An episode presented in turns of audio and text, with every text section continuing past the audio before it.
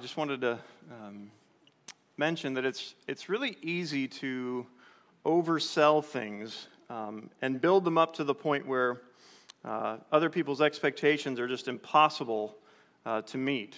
I don't know if you've ever been in a scenario like that, but it's the, you know, it's the best taco I've ever eaten, or it's the best movie for the decade, or whatever it is. Uh, these high bar expectations that we set. Uh, we live in a in an over promising and under delivering culture. So, will the car that I buy really revolutionize my life? Right? Will the kind of dental insurance I have give me freedom? I mean, you start taking these commercials and things that we hear and you run them through what's actually true, and you end up with a lot of over promising and under delivering. Well, this morning we come to a place in Scripture where the promises that have preceded us and the reality of those promises are going to meet in Acts chapter 2. Okay? If you remember from the past few weeks, Jesus has arisen and ascended, but he didn't do so after saying in Luke 24 these words I'm sending the promise of my Father upon you, but stay in the city until you're clothed with power from on high. Do you remember that in Acts 1, how he told them not to leave Jerusalem, but to wait to be, quote, baptized with the Holy Spirit not many days from now? And so they do that. They pray and they wait and they pray and they wait and they pray and they wait. They complete the, uh, the apostle roster, right? By adding uh, and replacing Judas. This, the chapter one is a chapter of expectation for what's going to come in chapter two. They probably felt a little bit like my son Hudson does when it gets close to his birthday. He has no concept of time whatsoever. So you could tell him it's in six months and he'll think it's going to happen in five minutes. Or, so the, the closer his birthday gets, it's like, is today the day? Is the next 15 minutes when the party's going to happen? And he just, he's in this angst about it because he's just not sure when it's going to be. You can imagine these disciples feeling that way. Not many days from now. Well, how many is that, right? How long do we wait? But those expectations that are coming in chapter 2 are much, much bigger than just that group of apostles or that group of 120 who are gathered together. They go back hundreds and hundreds of years. People have been waiting for chapter 2 of Acts for a long time. And we know certain things are prophesied in the Old Testament, like the Messiah, right? We know about uh, which tribe he's going to be born from and some of the details of his life. But what we don't remember oftentimes is that the hope of the Holy Spirit is also prophesied in the Old Testament. There's an expectation that is given in passages like Ezekiel 36, when the prophet says, And I will give you a new heart, and a new spirit I will put within you, and I will remove the heart of stone from your flesh and give you a heart of flesh. And I will put my spirit within you and cause you to walk in my statutes and be careful to obey my rules. See, there's a lot of hanging questions from the Old Testament still. Like, how is Abraham going to be a blessing to all the families of the earth? How is that going to work out? How is David's son, the, the coming Davidic ruler, when is he going to actually take charge and start to rule? How is that going to work? There's lots of covenantal questions that are lingering. And so it's no wonder that when Jesus says it's just going to be a couple days, they ask, well, is the kingdom now? Because that expectation was given in the Old Testament. And after all this waiting, generation after generation after generation, it finally comes in our chapter this morning. There are lots of questions that um, people ask about the Holy Spirit. You've probably heard them. What gifts does He empower? How does he lead? How does he actually speak through Scripture? There's lots of uh, factors when it comes to the Holy Spirit. There's lots of nuanced types of questions, but all those nuanced questions, we can kind of forget a real basic, main one, which is this Why is he here? What did he come to do? If I asked you that about Jesus, right, why did Jesus come? You might be able to explain. He came to be an atoning sacrifice for sin and to live a perfect life and to raise. And, but why is the Holy Spirit here? And that matters because if the Holy Spirit is resident within each one of us, wouldn't it be good to know why he's in us? That'd be a really important thing to know. And so here's my hope this morning that in seeing how the Holy Spirit comes, we actually learn why he's here and we join him in that purpose. Look at how he comes, and based on how he comes, that will show us and teach us why he's here at all and how do we join with him in his plans and in his purposes. We're going to be in Acts chapter 2, verses 1 through 21. If you would stand for the reading of Scripture, uh, I'll read Acts chapter 2, verses 1 through 21 this morning. I'm reading out of the English Standard Version. There's some Bibles in the lobby. If you forgot yours or you need one, please grab one. And here's what God's Word says When the day of Pentecost arrived, they were all together in one place. And suddenly there came from heaven a sound like a mighty rushing wind, and it filled the entire house where they were sitting. And divided tongues as of fire appeared to them and rested on each one of them. And they were all filled with the Holy Spirit and began to speak in other tongues as the Spirit gave them utterance. Now, there were dwelling in Jerusalem Jews, devout men from every nation under heaven.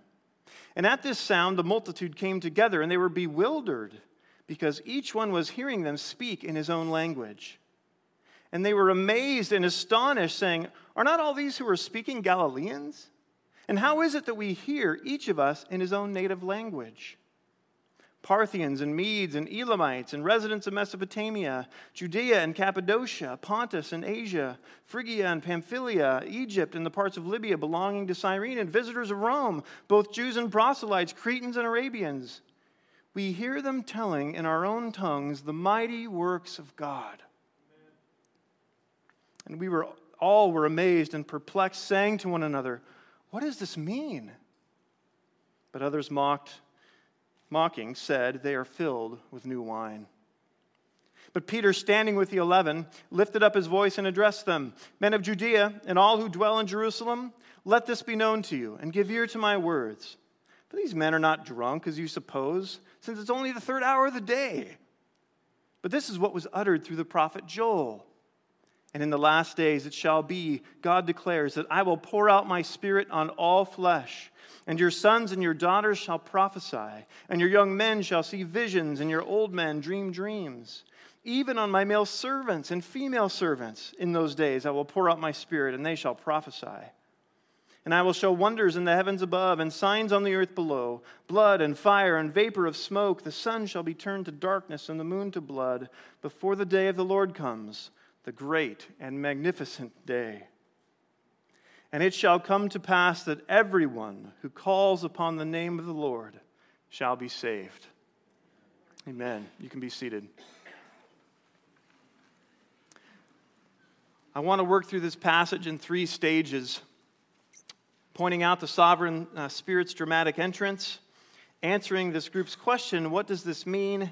And then looking at a spirit for all and a savior for all. So in verses 1 through 4, we see this dramatic entrance, and entrances are important, right? You've probably heard sermons about how Jesus came to earth and what that means and why that matters. So he came uh, from a lowly virgin, right? Born in a manger. Shepherds got the birth announcement first. You've heard all that stuff, and all that instructs us and teaches us about what Jesus is like and what he's come to do. So I want to point out two things about this entrance of the Holy Spirit when he enters and how he enters.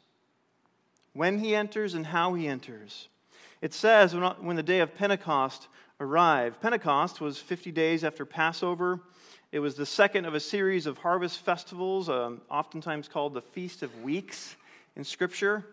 Uh, but the important thing to note here is that the Spirit chose to come to Jerusalem when it was jam packed with people from faraway places.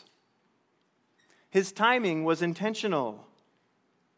I mean, the promise in Acts chapter 1 is that these disciples would reach Jerusalem and Judea and Samaria and the ends of the earth. And what better way to kickstart this thing than to reach those first two groups on day one Jerusalem and Judea, it says.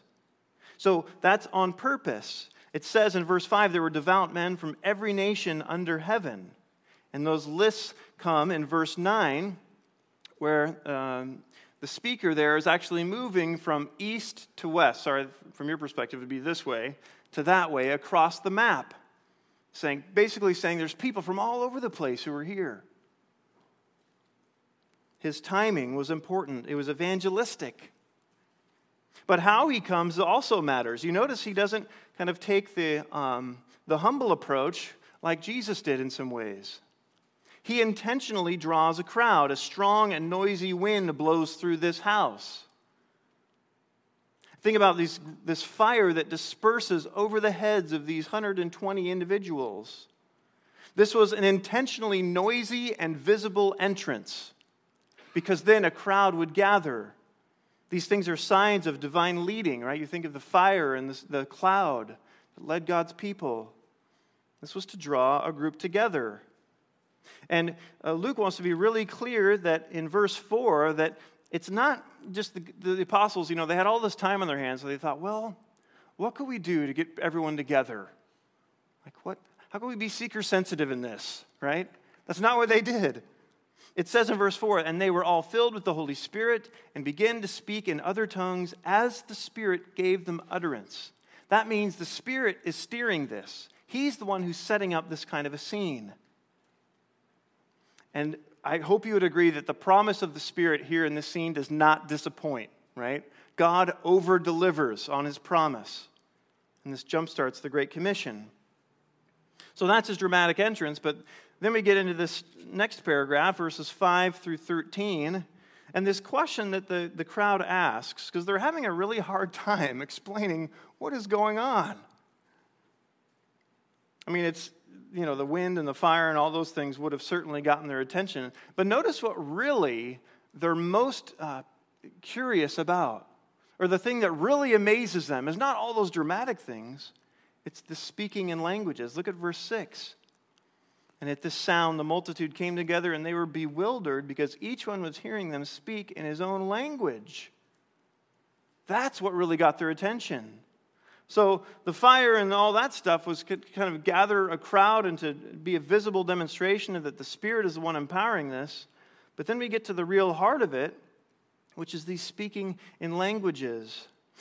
The reason why this is so amazing, there's a couple things going on. One, Galileans were like backwater kind of people. They're like backwoodsers, kind of in the view of this culture. Okay? They had heavy accents. They weren't known for their uh, high educational marks, you know, on standardized testing. These were not, if you're going to pick a people who are going to be linguistic experts, the Galileans would not have been them. Which is why they say, are not all these who are speaking Galileans? Like, really? These are the guys who are going to do this? I mean, the normal languages that were spoken were Greek and Aramaic in the day, and it lists all these places that had very nuanced dialects that only would have been known to the native people. And here, these fishermen and these kind of low life people in the eyes of the culture are speaking these nuanced dialects. What is going on? Now, that kind of helps us with maybe an earlier question that you asked yourself, which is what are these other tongues that we see uh, earlier in verses 1 through 4 when it says in verse 4, and begin to speak in other tongues? I think the rest of the passage helps us answer well, what are those tongues, right? We kind of have a couple of options scripturally. They could be other languages, or they could be kind of the undecipherable, initially gift of the Spirit that's talked about in 1 Corinthians 12 through 14. But it's clear from this text that what's meant by those tongues is that these are foreign languages that are being spoken, okay? The Greek word dialectos is used to, to refer to the native language that even the crowd mentions. The gift of tongues in, the, in 1 Corinthians is kind of a two step process, if you remember that, where the tongue is spoken and then someone interprets. But what's amazing about this scene is there's no two stepping it. There's just a direct line from these 120 to the native people. You can kind of tell from the whole context that we're talking about foreign languages here. Now, what's so funny is we get all hung up about what, what was going on, what the fire looked like, and what are the tongues, and all this stuff. But let's ask a more important question what were they saying? Right? Mean, you can talk about what they are all you want, but what were they actually talking about? In verse 11, at the very end, after the people are listening, looking around, going, Look at all these people who understand, they say, We hear them telling in our own tongues the mighty works of God. They're explaining God's salvation story. When it describes Jesus later in verse 22, it describes Jesus as a man attested to you by God with mighty works and wonders and signs. These 120 are, are sharing God's redemptive story, including the gospel, is what they're doing. And so that raises a question from this crowd what does this mean? Now, they're not saying, what do those words mean that are coming across? They know what the words mean. They're asking a much bigger question like, what's the significance of this, right? What's really going on here? We know that these Galileans didn't just study all night, and now they're speaking, you know, Egyptian. So who's behind this is the, really their question. And like every other time that God does something incredible, there's a divided response. There's two interpretations of what's happening here. When, when something happens that you just can't explain, you kind of have two options. First, you can humble yourself and say, I, I don't understand what's going on here, but I'm open to what that is. Or you can respond with fear and write it off and say, I'm going to come up with the best explanation that I have, and I'm going to insert it in there because I'm, I'm afraid of what's happening. And you see both of those responses in the crowd, don't you? The humble response is, Well, what does this mean? What, what's really happening here? What's the significance of this? And that, that question is, is the Spirit is sowing, right? He's tilling up the soil in their hearts for Peter's explanation. You want to know what's going on here? God's fulfilling his promise. But then there's this other group who were afraid. It was still a couple months before wine could have been really harvested well, but they kind of sped up the process to have something. To kind of, they came up with like a Mediterranean two buck chuck kind of wine, right? A cheap wine. And so they threw it, they, they, the other group kind of uses that as an explanation. Oh, they're just drunk. Basically, what they're doing is they're opting out of thinking about what's really happening. Look, if you're not a Christian here this morning, I'm really glad you're here. I hope I'm not the first one to say that, but I, am glad you found us. You must be exploring Christianity to some degree. And as you look for God, I want you to know this that following Jesus Christ does not mean that you shut your mind off and you leave reason behind. That is not what is required to become a Christian. It's dangerous for anyone to determine what's possible before deciding what's probable. It's dangerous for a person decide, to decide what is possible before deciding what is probable. And look, what, look at how that plays out in this text. Right, the skeptics of the day determined it's impossible that these Galileans could be speaking these languages. So, what other possible explanation could there be? Well, they must be drunk. And they put their heads in the sand. There's a lot of evidence that needs to be dismissed to discredit the claims of Christianity. For example, the existence of a world that's incapable of creating itself, our intuition to worship, our appreciation of beauty, the desire to participate in something bigger than yourself, your desire for eternal life. Who's ever had that, right? Where do all those desires come from? a hard wiring that we are made in the image of God, and so we hunger with these questions that are unanswerable apart from Christ. But there's even some historical facts that are really stubborn. Like, how is it that the body of Jesus Christ, a body that nearly everyone wanted to find to disprove Christianity, was never found? What explains the start of this church movement where Jews are overturning traditions that have lasted for thousands of years? What could possibly explain that change overnight? Could it be seeing the resurrected Christ? What explains the church? I am not a Christian because I'm simple enough or emotionally unstable enough to believe what is patently false. One of the reasons that I became a Christian was not in spite of the evidence, but because of the evidence. So be careful on deciding what's possible before deciding what's probable. Ruling out supernatural explanations before looking at the claims of Christ is like stacking the deck. So, hopefully, that encourages you to continue seeking if you don't know Him. lastly, a spirit for all and a savior for all, Peter is going to answer the question, right? What's really going on here? Well, first, he gets their attention, and then he kind of meets them on their level. He says, Who gets drunk by 9 a.m.? Is that really a great explanation for what's happening here? I love that he does that, just to kind of start off, kind of calls their bluff a little bit. But then he says, No, no, no, let me explain. A long time ago, God, the Holy Spirit, inspired the prophet Joel to say these words, and he quotes Joel chapter 2. Peter says, Look, this is essentially the start of a new chapter in God's plan. That's what this is. And so he uses this quote that was written hundreds of years earlier that speaks of a future time to say, This time is now. How do we know that from the text? Those are good questions you need to be asking as you hear preaching. How do we know that? Is this guy just making that up? Where does that come from? First, we know that because in verse 17 it says, In the last days it shall be, God declares, and he goes on from there. If you look up Joel 2, the words last days are not in Joel 2. And so Peter inserts them here to explain hey, this is a new chapter. It's, the same implication is uh, understood in Joel 2, but the words last days grab the attention of those listening to say this is the final chapter. But then he explains and he goes on and says that the Spirit is basically given to all.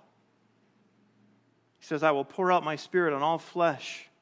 And then he describes what all flesh means by different categories of people. It's easy to forget that the Spirit being given to each follower of God is not uh, something that's always been the case, that it's a unique thing to the church. Right? The Spirit would come on a king or would speak through a prophet for a season for, to, to accomplish God's purpose. But this individualized sense of the indwelling Holy Spirit is what marks the start of the new covenant. It's unique. He, he goes out of his way to say, even the servants get it. You think servants get the Spirit? Wow, that is everybody then, is what he's after. You might have just pictured the apostles having these, uh, this ability to speak in other languages, but it's more likely that the whole crew did, the whole 120. Because that's the whole point, that the Spirit's given to all. Now, Joel continues on in verses 19 through 20 and describes uh, the day of the Lord that's going to come. And if you look at uh, Joel, there, a lot of people make breaks between verses 18 uh, and 19 because of this shift. I heard a smart pastor describe what, what prophecy is like this. He said it's, it's kind of like looking at a mountain range, okay, from a far distance. Where you're looking at a mountain range and it kind of just looks like all the mountains are stacked up next to each other in one big long line, okay? But then as you come and you approach those mountains, you actually see that there's, there's different mountain ranges kind of different distances from each other. It all looked like it was just one thing, but there actually there's maybe even miles between them. There's different ranges, and it's much more nuanced and complex than what you initially thought. See, when prophets prophesy, what, what they see is the, the straight line of the mountains. And, the, and, there's a lot of prophetic texts in Scripture that you read, and there's, a, there's a, an immediate fulfillment, even in the historical context of the book. But then there's language that's clearly at the very, very end, and it's like all those mountain ranges are kind of together in the eyes of the prophet. So, as he's saying, look, the Spirit's being given, the promise is being fulfilled. He's talking about this final day in 19 and 20, but that's clearly a, mountain range that's further than the day of Pentecost, right? We know that that's the, the great and awesome day of when the Lord returns. So the last, he, he continues to quote Joel 2 to get to that verse 21. And it's interesting, he cuts off a sentence from Joel 2 to, to end it here when it says, And it shall come to pass that everyone who calls upon the name of the Lord shall be saved. Now he's going to bring that up again in verse 39 to actually say, You're a part of that group that I'm calling to repent and believe. But he's like, he's like sowing seed right now kind of saying, Look, the Spirit's coming, the day of judgment's coming, and we're calling on you to believe in the name of the Lord. It's finally that time. Do you make the connection between the start of this quotation and the end? Why does God give the Spirit to all? Why would He do that? because he is going to use all of those spirit indwelt people to call on others to respond to the gospel. Do you see? That's why the Spirit is given to all, so that, that Christ would be presented and preached to all. Because his mission is global, it's much, much bigger than just Jerusalem. And so the Spirit is given so that the gospel gets out. You can see that in Joel, you can see that in Acts 2. And that's what Joel had envisioned at the time when God's Spirit is given to every one of his children to preach and to proclaim what God has done through the Messiah before the day of judgment. Now, he's going to go on and make that call and call on them uh, to repent and believe. And we'll get to that next week. I hate to interrupt his sermon, but just in the interest of time, we need to break it here and, and consider the implications. And we'll look at the rest next week.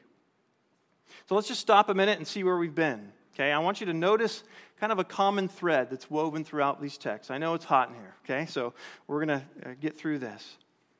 But notice, uh, in the beginning, I asked you, notice how the Holy Spirit enters. And so we said that the Spirit makes an intentionally dramatic entrance, right, during a really busy time of year and empowers them to speak in these languages so that everyone would know and hear. And then Peter connects the dots and he shows that the best explanation for what's going on is that God's fulfilling this age old promise of sending the Spirit, of God's Spirit, uh, indwelling God's people to get God's news out to the world. Now, do you remember when I asked, uh, you know, the question, why is the Holy Spirit here? What is he here to do? Do you see how this, this chapter helps us answer that question? Do you see that? His entrance tells us what he's passionate about and what he's here for and what his purpose is.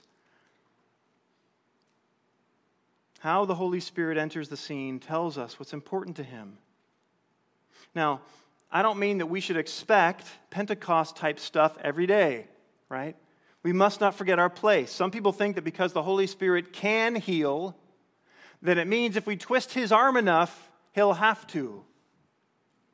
And that's not true. The Holy Spirit is free to manifest himself as he desires, when he desires, and in the manner that he wishes. That's up to him, right?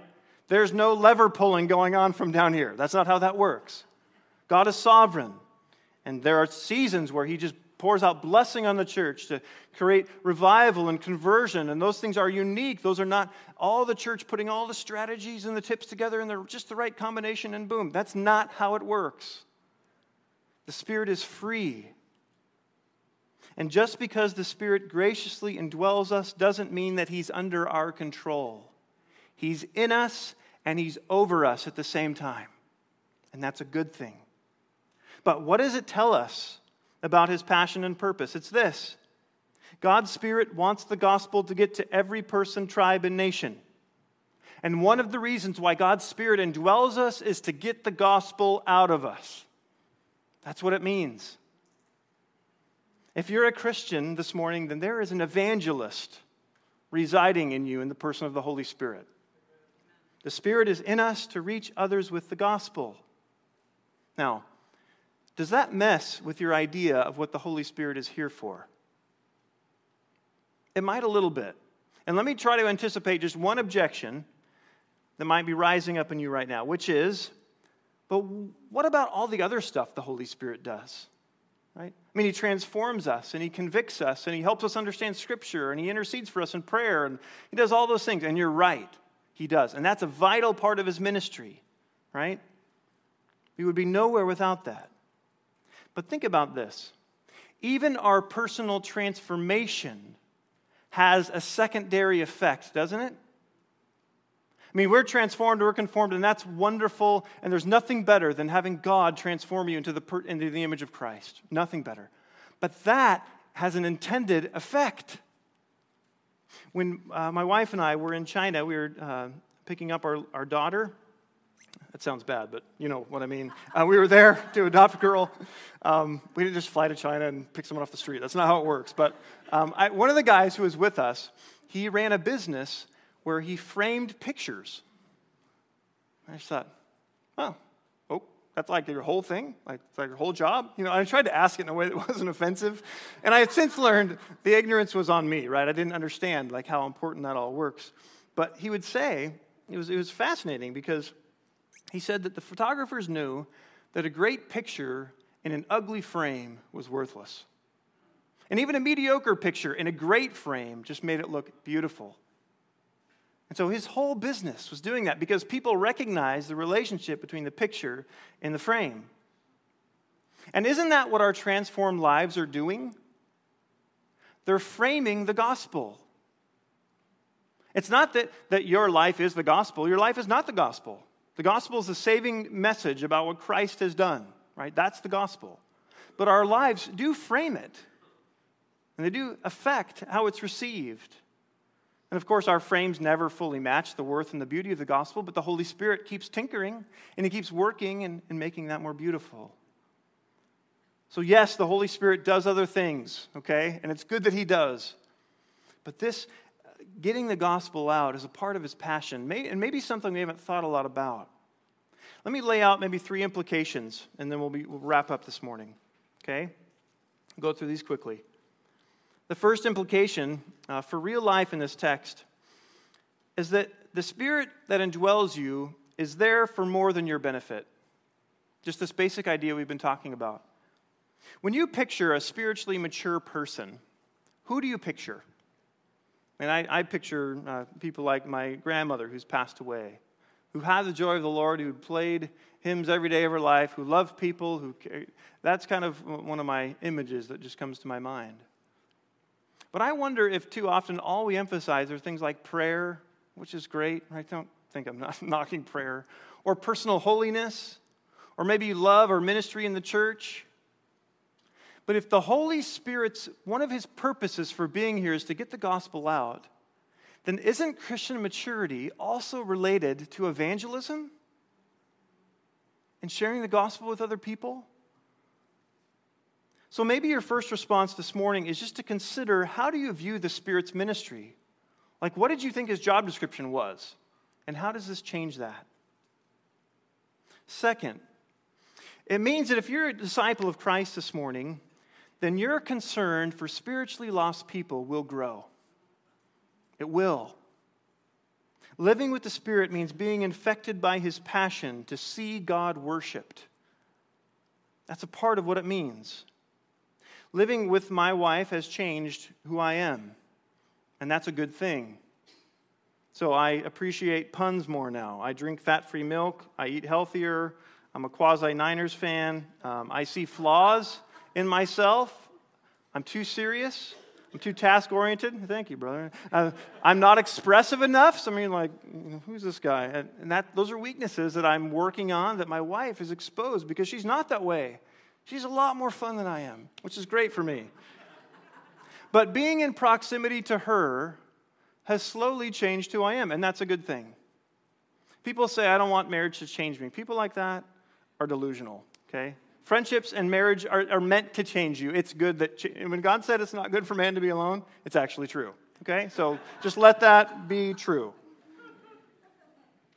But just by proximity to my wife over these last years, it, it's changed me.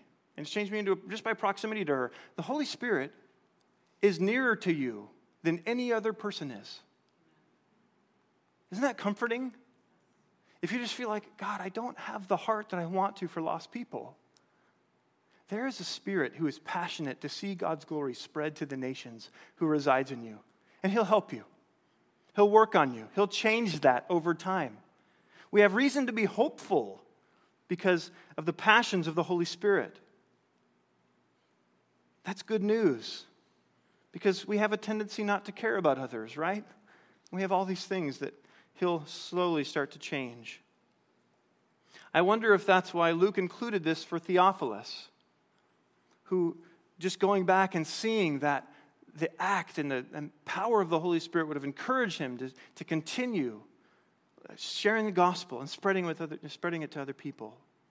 So maybe a practical step from this morning might be to start praying for the Spirit's heart for the lost. Maybe that's just where you start. Maybe He's been prompting you already. Is there a relationship that you just know, gosh, I've been, I need to be more intentional about that? And I feel like the Spirit's been prodding me to be more actively engaged in their life. Maybe He's convicting you about how little interaction you have with people who are not Christians.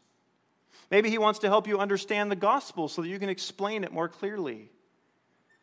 Maybe hearing about 4 million Maninka people in Guinea last week lit a fire under you to pray for and give and, and think about the people who are in other nations. Almost every missionary that comes to visit us says, yes, we need prayer support, yes, we need money support, but what we want most of all is to be connected with the churches and to know that they support us personally. Emailing a missionary can be the result of time in Acts 2 this morning. Having a passion to see the gospel spread. And I tell you, it's a simple thing, but if you take time to learn about these things, what God is doing in the world, He will stir your heart to get involved. He will. I'm not naturally a person who's kind of out on the street walking up to strangers and laying out the gospel, right? We know evangelism is more complicated than that. But the Spirit's really been prodding me in this area, and He's just allowing different life circumstances to come along that keep adding to that conviction. Like on Friday, I got to be with Lena Phillips the last time. I got to go to her home and see her and read Psalm 23 to her. She was incoherent and she was out of it. And I got to talk with her family who's overwhelmed. And I remember talking to Lena a few months back, a few months back, probably being a year ago. I, I'm like my son Hudson. I don't really get space time relationship. But um, anyway, a, a, while ago, um, I was with Lena, and I remember just saying, I've got to get clear with this woman. I need to make sure she knows, right? She grew up in the South, Southern, stubborn woman. I mean, just, she's great. I loved her. I said, do you, do you know the gospel? Do you know who God is? And we talked about it. And she said, Yes, I do. And the only time I've seen Lena get emotional is when I asked her this Do you know where your family is at? And she started crying. And if you know Lena, Lena doesn't cry, okay? And she was bawling. And on Friday, I just thought, I wonder if she was just been faithfully praying for her family all this time, or I wonder if there's regret there. It's another just incident in my life where the Spirit is prodding me, saying, You've got to get the gospel out. You've got to get it out. So maybe he's prompting you through circumstances as well. The last thing, and we'll be done, the last implication is that the Spirit is powerfully present when you are fearful. The Spirit is powerfully present when you are fearful. God will not under deliver on his promise. He said that we would have power to witness because of the Holy Spirit. And too often we back away from opportunities with the gospel because we can't see how it's going to work or it doesn't seem very probable or it seems like there's going to be rejection on the other end. So, how would this text help us in those moments? Okay? A couple of things. One, remember the Spirit's power. 3,000 people were transformed by this gospel message preached in the first sermon by an apostle who just had lapsed just a few weeks ago. 3,000 people. We're not lacking in power because the, the Holy Spirit is present with us. He's reversed the Tower of Babel to make the gospel clear. And the Spirit who came then is the Spirit who's with us now. So remember the Spirit's power. Remember that some people rejected. Some people rejected the preaching of the Holy Spirit. I mean, how else do you explain people rejecting the teaching of Jesus? How do you say no to that? Like, it's Jesus. And yet we get to situations in evangelism and think, oh, I've got this nailed down, right? I've got the perfect. You are not a better evangelist than the Holy Spirit or Jesus. And we need to anticipate that there will be rejection. Sharing the gospel and fearing rejection is kind of like wanting to get a splinter out without the sting of poking your finger. My kids would, oh, just get it out, but don't make it hurt. I'm like, well, there's kind of a relationship, right? There's, I mean, the nature of the gospel, it saves and it offends, and it'll do both those things as we share it. So remember that some rejected. And remember, lastly, that the Spirit was given to all flesh, even people like us. You know, when you're interacting with a person who doesn't know Christ, the person they need most is not you, it's the Holy Spirit. That's who they need, and He's present there to help. This is the major reason why he came. Sharing good news is his passion. Do you think he's going to hang you out to dry when he came for this purpose? Is he going to do that? Have you ever asked for a person's help in their area of passion? Like you, you know, a guy who loves to fix cars, and so you're like, well, I got this thing. Can you come over? Oh, yeah, sure, sure. Or a woman who loves to hold babies, right? You don't even have to ask sometimes. They just come up to you and steal babies from you, right? Because they just, it's something they love to do. I love books, okay? And so when people come to me and ask for book recommendations, normally if one of my children aren't bleeding, I'll stop and take the time and we'll figure it out, right? Because I'm passionate about books. It's not a burden to help when you're passionate about that thing. The Holy Spirit is passionate to claim a people for the glory of Jesus. He is. And He's interested in helping us. It's not like He's back there with a clipboard going, well, that, that, yeah, that tactic's a wrong one. You know, scrap that. He's supporting us, He wants to help. That helps us. How might he answer this kind of prayer for our church? One of our stated desires in merging churches was to be more outward focused than we are and to be more intentional about getting the gospel out. And it's good to know that we have all the help we need in our helper, isn't it? See, getting the gospel out is not about having enough confidence in yourself. It's about trusting in God's promise to empower your witness. It's not about you, it's about what God has provided in the Holy Spirit. So, just to wrap up, the Spirit that's in you is there for more than just you. The Spirit's passion for the gospel can become our passion and will. The Spirit is powerfully present when we are fearful. Amen? All right, let's pray. Lord Jesus, we thank you. We thank you specifically because it says in your word in this chapter, in verse 33, being therefore exalted at the right hand of God and having received from the Father the promise of the Holy Spirit, he, being Jesus, has poured out this that you yourselves are seeing and hearing. Jesus, you were instrumental in the sending of the Holy Spirit. Many of your encouragements to your apostles in your final hours were to say, There's going to be a counselor and a comforter who comes. It's to your advantage that I go away. The Spirit of truth, whom the world cannot receive, is with you. You said those things so that we would enter into the mission that you've stated with, with confidence in your ability. So, God, may you take this purpose that is so clear in Acts 2 for your Holy Spirit, and may you stir our hearts and move in our midst in unique ways to cause us to join you in your passion to claim a people for the glory of Jesus. We pray this in Christ's name and for his sake. Amen.